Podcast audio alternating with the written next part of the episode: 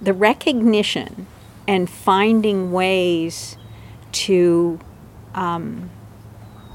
assist people in an awareness of all the good and the possible and the beautiful and those things that can lead is one of the roles that artists can specifically play.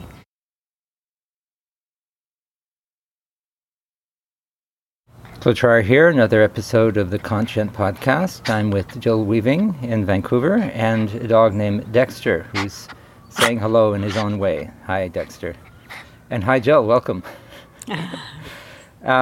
So I'll ask Jill to introduce herself. I've known Jill for many, many years in the arts funding world. We've had many exchanges. You received grants from the Canada Council when I worked there. So we've had a long exchange, and we just the other day we were walking in the park, and you said some very interesting things that I want to pick up on, but I'd like to start, just tell us who you are. Thanks. So I'm Jill. I'm a mother, I'm a daughter, I'm a sister. I never knew my grandparents, but some of that information comes through to me, and I'm not a grandmother yet, but you know, that's foreseeable. I'm a great aunt. And those connections, I'm a partner, longtime partner, are also key to my sense of identity and my sense of how I'm connected to the world, how I'm grounded in this place. I'm a second-generation Anglo-descendant living on Coast Salish territory of the Musqueam, Squamish, and Tsleil-Waututh. I've been a cultural worker in various roles for most of my life, you know, artist, funder, researcher, administrator, and I have left long-time employment for the opportunity to direct my involvement in cultural affairs kind of by my own compass. So cultural worker, among other things, but certainly somebody who's been involved in community-engaged arts for a long time, and we'll get back to that. I'm starting each episode with a question to my guests about the program I wrote, Reality, episode 19, which I think you might have looked or heard. And so what are your thoughts on what that episode was about, principally about accepting reality and working through ecological grief? What comes to mind? I think the first thing that came to mind was appreciation. So thank you, Claude, for bringing together so many of those different thoughts. I find that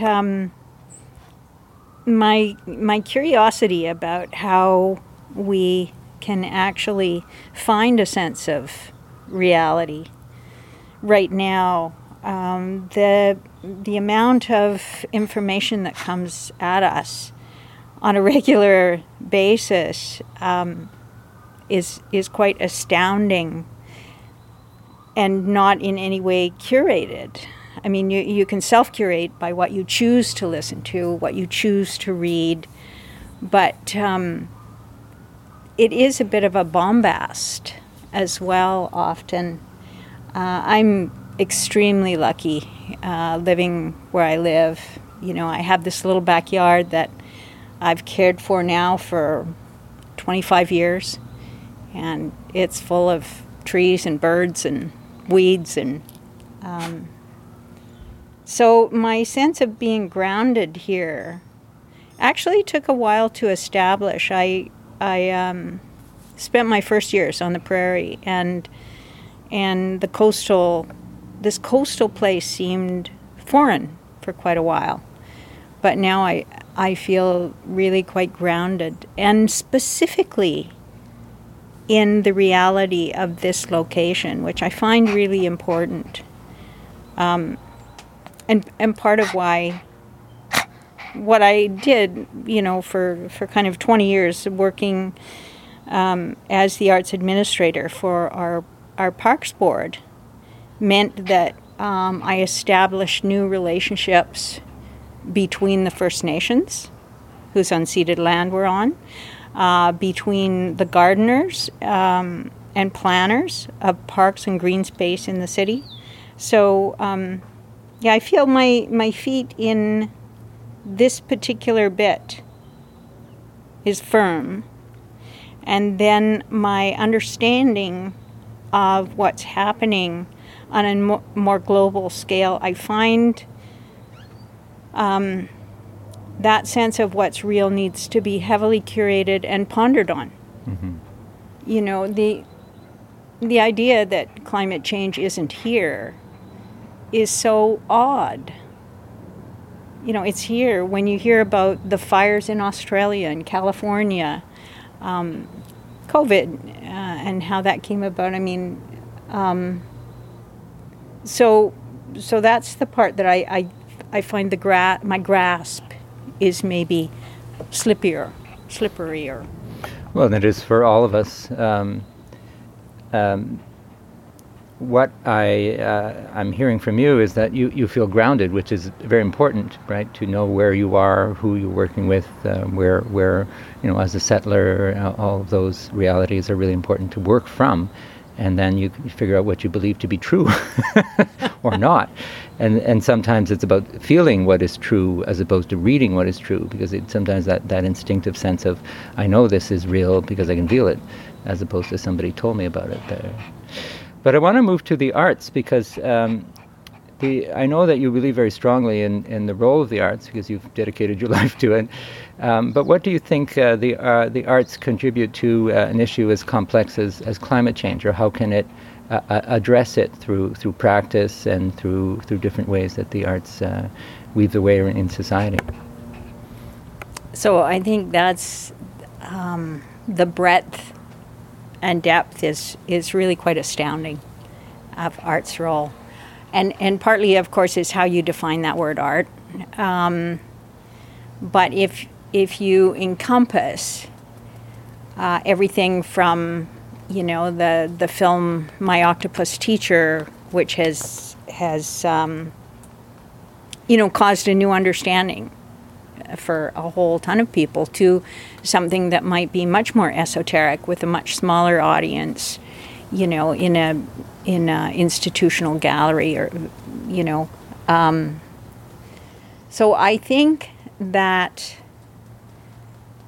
one of the key roles that I find is that role of identifying and bringing people close to ideas of what beauty is. And beauty, of course, is another one of those terribly contested terms. But if you go back to kind of ideas of the aesthetic that drew from our experience of nature, all of our physical experiences, what we hear, what we taste, what we see, and ideas of how those responses in our body to beauty, or this idea of you know, some kind of effective, natural, joyful being. I think that's one of the key roles that arts can play in this moment. I think it always has had a role there. I think it's been very complicated and contested in Western European art, institutional art thought, as materialism and consumerism. You know, there was an attempt to escape those elements. And if something's pleasurable and desirable, and then it's turned, of course, into some kind of consumer idealized object, that's a complex trap to try and get out of. But I think it is interesting. I think class works there. It's because some of the roles of creating, working with the environment you're in to enjoy it more thoroughly. Some of those things, like quilt making, and African women who paint their houses every year, and Indian women who make who make the patterning, the rangoli on their front doorstep every day. I mean, you know, it's continued in various forms. I know you spoke to Beth Carruthers. I think the Birdsong Project was, you know... My guest today is Beth Carruthers.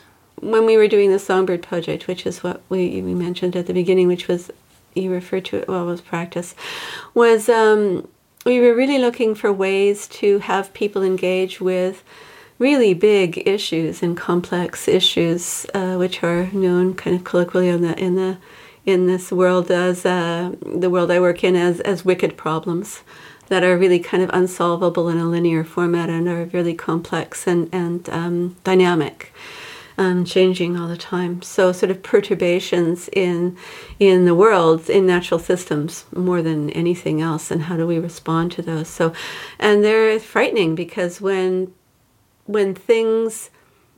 you feel like you have sort of a mastery of nature or control of nature, and suddenly you don't, you know, oh, you really don't, you know, it can be very terrifying for people. And at that time, people were really perceiving environmental, quote, issues as confrontational, and we wanted it to be otherwise. It was before its time. In many ways, we've further explored, and Beth was involved, that appreciation of birds pretty significantly here in Vancouver in the last while with festivals around birds involving artists like Paula Jardine and Kathy Steppington.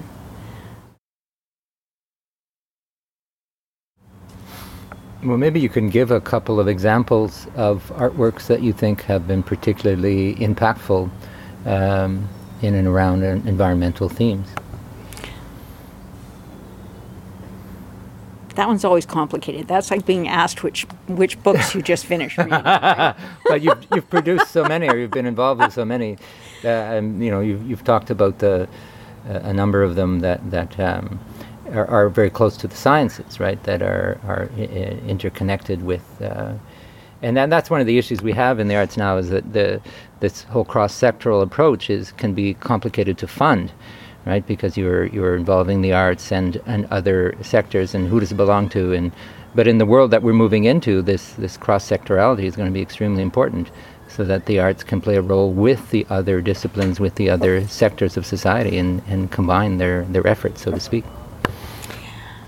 Yeah, and I think this is key work, and has been. I mean, we worked together on the Canada Council's first foray into artists and communities work, and we found in those projects the crossover into other realms and ways of knowing was very strong. Currently, I am on the board of an organization called Earth Hand, and it's essentially looking at how the earth provides materials, and local earth provides local materials for making. We've done a project where we planted a section of a park with flax, and we grew a shirt. Basically, the artists involved researched and reinvigorated hand technology for changing that plot of land and what was grown there into a linen shirt. Worked a lot with salmon leather. Brought together artists, cultural workers from Scotland, Norway, Alaska, and here especially the Squamish Nation in how you tan salmon skin. And it makes the most beautiful, softest, most wonderful leather you could imagine. You can dye it with different tree barks that are local. So, you know, cedar weaving, again, it's a technology. It's an indigenous technology. And you make waterproof hats, all the cedar hats. Cedar expands as it rains, as it often does here in Vancouver, and keeps your head dry. So what are these technologies? How are we looking at what is local? And looking at, within that context, looking at what are, considered invasive species, plants. So how are these actually abundant materials for utilization, for weaving? You can weave with, bionetting and stake down eroding hillsides. These are, deeply creative, deeply cultural ways of exploring where we are locally, where we are in reality. And all you have to do is think of that tanker that just got stuck. It was as big as what, so many football fields or something in the Suez Canal. And understand that climate change is going to affect water levels and how we transport things, and that in fact all of that transporting of things is multiplying the effect of climate change, to understand the importance of a local reality. And I think artists have a huge role to play in making us understand that and explore that creatively. And whether you call it ecological art or, whatever words we're using, it's the process that counts. And obviously there's a product as well, but the process of engagement of communities is a very powerful way. It's not the only way, but it's a powerful way to create art and to create involvement in a sort of tactile way, because people are literally participating in one way or another in an art project. Well, when you were speaking about climate change, I was thinking about this coastal city of Vancouver and how, one day as the water levels will inevitably rise, because a lot of the climate change that we are experiencing is baked in already. It can't be removed. We can slow it down. We must slow it down. But that's part of why I came to terms with the reality, because I, there's a nice bee doing its business. I find it's more, it's easier to address climate change once you accept the fact that we've done what we've done, and to not live in denial of that fact, those facts. And then the ecological grief comes also as a relief once you mourn what's already lost, right? Because some species are gone and will never come back, and yet there's so much more to preserve.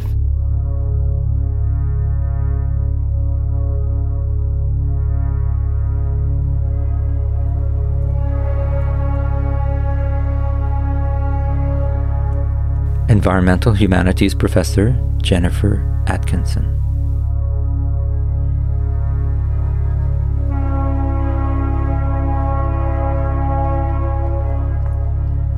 Eco-anxiety and climate grief are sometimes framed as disorders.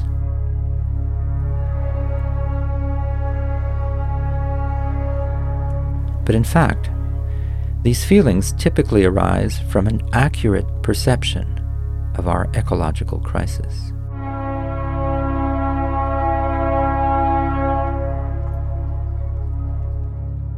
It may be more appropriate to identify eco-anxiety as a moral emotion, a sign of compassion, attachment to life, and desire for justice.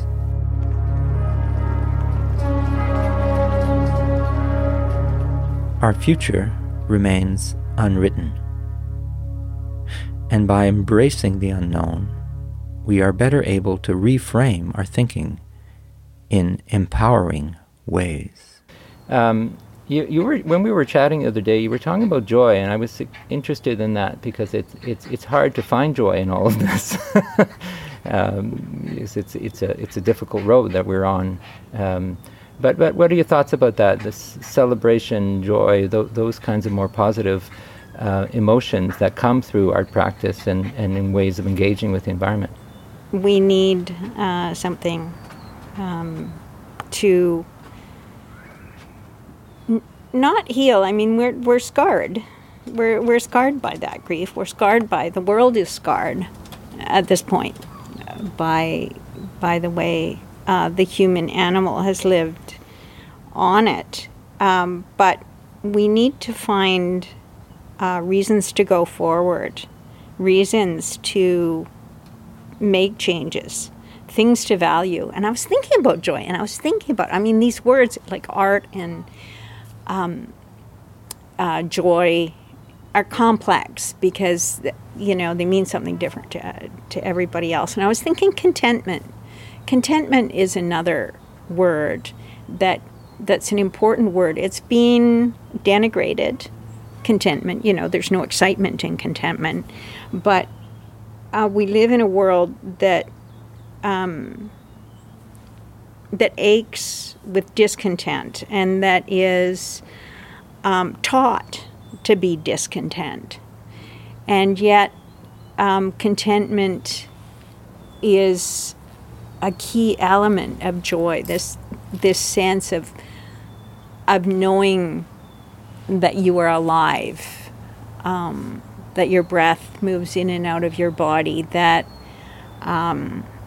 you can look at the sky and every day it will be different. So I think these are the recognition and finding ways to assist people in an awareness of all the good and the possible and the beautiful and those things that can lead is one of the roles that artists, you know, can specifically play. It's so intriguing because when you start talking about that, then you find you swing, you know, into all of the ways that word, you know, art runs. It's like water, you know, on ground that doesn't, it's got one big trench, you know, that kind of everybody envisions in kind of some dominant way of what art is. But there's all of these other rivulets that happen about what art is. You know, when you have a Mayor's Arts Awards, do you include something for a chef? You know, an artist with food. What does artistry mean? But I do think there's some roles that are quite specific that artists can play in this idea of finding something that makes it worthwhile to live first of all, but then to live in a better way, to live with a sense of appreciation of being alive, and respect for all of the life around you and those things that are part of life. And ages ago, I was talking to a Tsim Shem artist, Henry Green, and he told me that this term artist didn't even translate into his language, that the word that they had for what he was a gitsunk. And that didn't translate, because that literally meant people at the back of the house, people at the back of the longhouse. But that was where the people gathered, the people who made things that help us understand who we are. So the people who made the songs, the people who made, in this case, because it was up north in Tsim Shem, as I said, the totems, the chief's chairs, the regalia. I think that's the part of being an artist, that gitsunk part of this word that's gotten so complicated, that artists can really play, helping us to know who we are, who we can be in the world, and helping us to see that, I mean, another word, and my pronunciation is really bad, so I won't attempt it, a word that means we are all one. in Hulquminum. And when they say we are all one, that's not just kind of like the song that has all the people from different parts of the world singing together, but that's also the birds and the trees, the plants, the animals, but also the earth and the rock. Because, and that's a word, that's another word that I think we really need. I think we need a broader vocabulary around a lot of this stuff if we are going to escape some of those things that are constantly badgering at our brains, and reinterpret what the experience of being alive is, because being alive means that you're going to die. And death means that, and with luck, moving forward as we go back to a green burial system, that our cells, that everything that makes us up becomes part of the earth, gets compressed, becomes a rock, you know, is absorbed into a plant and becomes the plant. So our sense of the human place in the entirety of the world, I think, really needs to shift. It badly needs to shift. And that's, again, another place that I can see artists playing a role. I mean, I have huge respect for other roles as well, you know, the Harrison's work, you know, how do you make visible water rise here in Vancouver? We have a public art piece under one of the bridges, and there's different stripes of blue that show exactly where on those bridge risers the water will be at those levels of climate change, of water. That's maybe more about adaptability than awareness, because maybe we've gone beyond awareness and now we have to adapt to the word reality comes to mind, but that is the highly likely physical changes that we are going to go through, and how do we continue to live good lives? Because I believe that we can live good lives, but for instance, in the arts community now, there's a debate about how should artists address issues of sustainability, of sustainable practice, like taking a plane and going for a tour. And of course, COVID has both complicated and opened a door for us to think about those issues more deeply. You know, do we need to travel the way we did before? How do we use materials? How do we recycle them? In the theater community, there's a lot of work around recycling sets. And that's a small step, but it's about the process of engagement, of creating circular economies and new systems that aren't that hard. And artists, I think, are up for it, you know, because they're so poor anyway. Not poor, but, you know, they struggle to make a living, so they will adapt to when new resources or new ways of doing things are created. They'll say, sure, I can be an artist in this way and that way. And so I have a lot of, I agree with you, I have a lot of faith in artists, but also in the artistic process to adapt to what needs to be done, and it's mostly a question of empowerment. It's letting those voices take their rightful place at the table of decisions, but also on the longer term in the education world, so that. Journalist Julia Rosen. Society tends to see climate change as a scientific issue, rather than a cultural and political challenge that demands our full humanity, the kind more often explored and addressed through art. Anyway, Jill, this has been so interesting that your name is Weaving, and earlier in the program you were talking about weaving, but you're very good at weaving together your experience in the cultural and artistic world, and I thank you very much for sharing your thoughts. And I would end the program, because I try to keep it to about 25 minutes so people can go for a stroll and listen and not have the program be too long. Are there any final thoughts, things that you haven't said that you would like to say? I guess one thing I am finding and have for a while so valuable is writers, especially writers who are looking at speculative fiction. And I mean, Margaret Atwood said it, 20 years ago, that we all have to make, all our work has to focus on environment and climate change. You know, I hear that echoed and renewed And a lot of the, I find the speculative fiction, Indigenous speculative fiction, Afro speculation, but Ursula Le Guin, you know, I think back, you know, Silent Spring. Right, Rachel Carson. To read it is so fresh. So I'm finding that right now it is kind of an essential way of understanding potential futures. I just read a quick little synopsis of William Gibson's new book, and he proposes that most of those who are not economically really privileged will not survive. And that's just, you know, it's absolutely horrifying. It's heart-stopping, and I haven't read it yet. And my God, let it not be prescient. But I think in order to change things, it's important to see things that you've never seen before, to broaden that scope of ideas and concepts.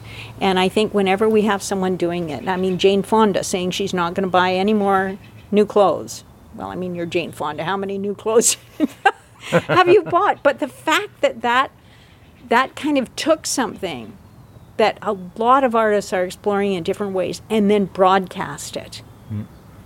So I think appreciation of all the levels of, you know, people who are quilting, artists who are living in a store window and with 3 or 4 pieces of clothing and a sewing machine and wearing something different every day. You know, I think all of these things are really so necessary right now. I think the arts are key to how we're going to move forward. And stories and so many other forms of expression that, like you say, films. I've seen some very powerful films that they don't convince me that climate change is real. I don't need that personally. What I need is a bit of inspiration and maybe hope, and not hope in a light way, but in a kind of hope that that you can see a way through. Even though we're going to go through great difficulty, we know that in future generations, 1 or 2 or 3 down the road, that they will have a chance to have a good life, and that's something we can prepare and we've been working on. But I do enjoy the occasional moment of inspiration, because it's tough work, you know, to be headfirst in these issues, and so many guiding lights, writers and thinkers and poets and. Anyway, I think we'll end it on that, Jill. That's a positive note, a hopeful note. Thank you for taking the time, and I'm sure our listeners enjoyed hearing you speak today. Well, thank you for what you're doing with this podcast. It's really exciting to have it available to share with people. Right on. We'll continue.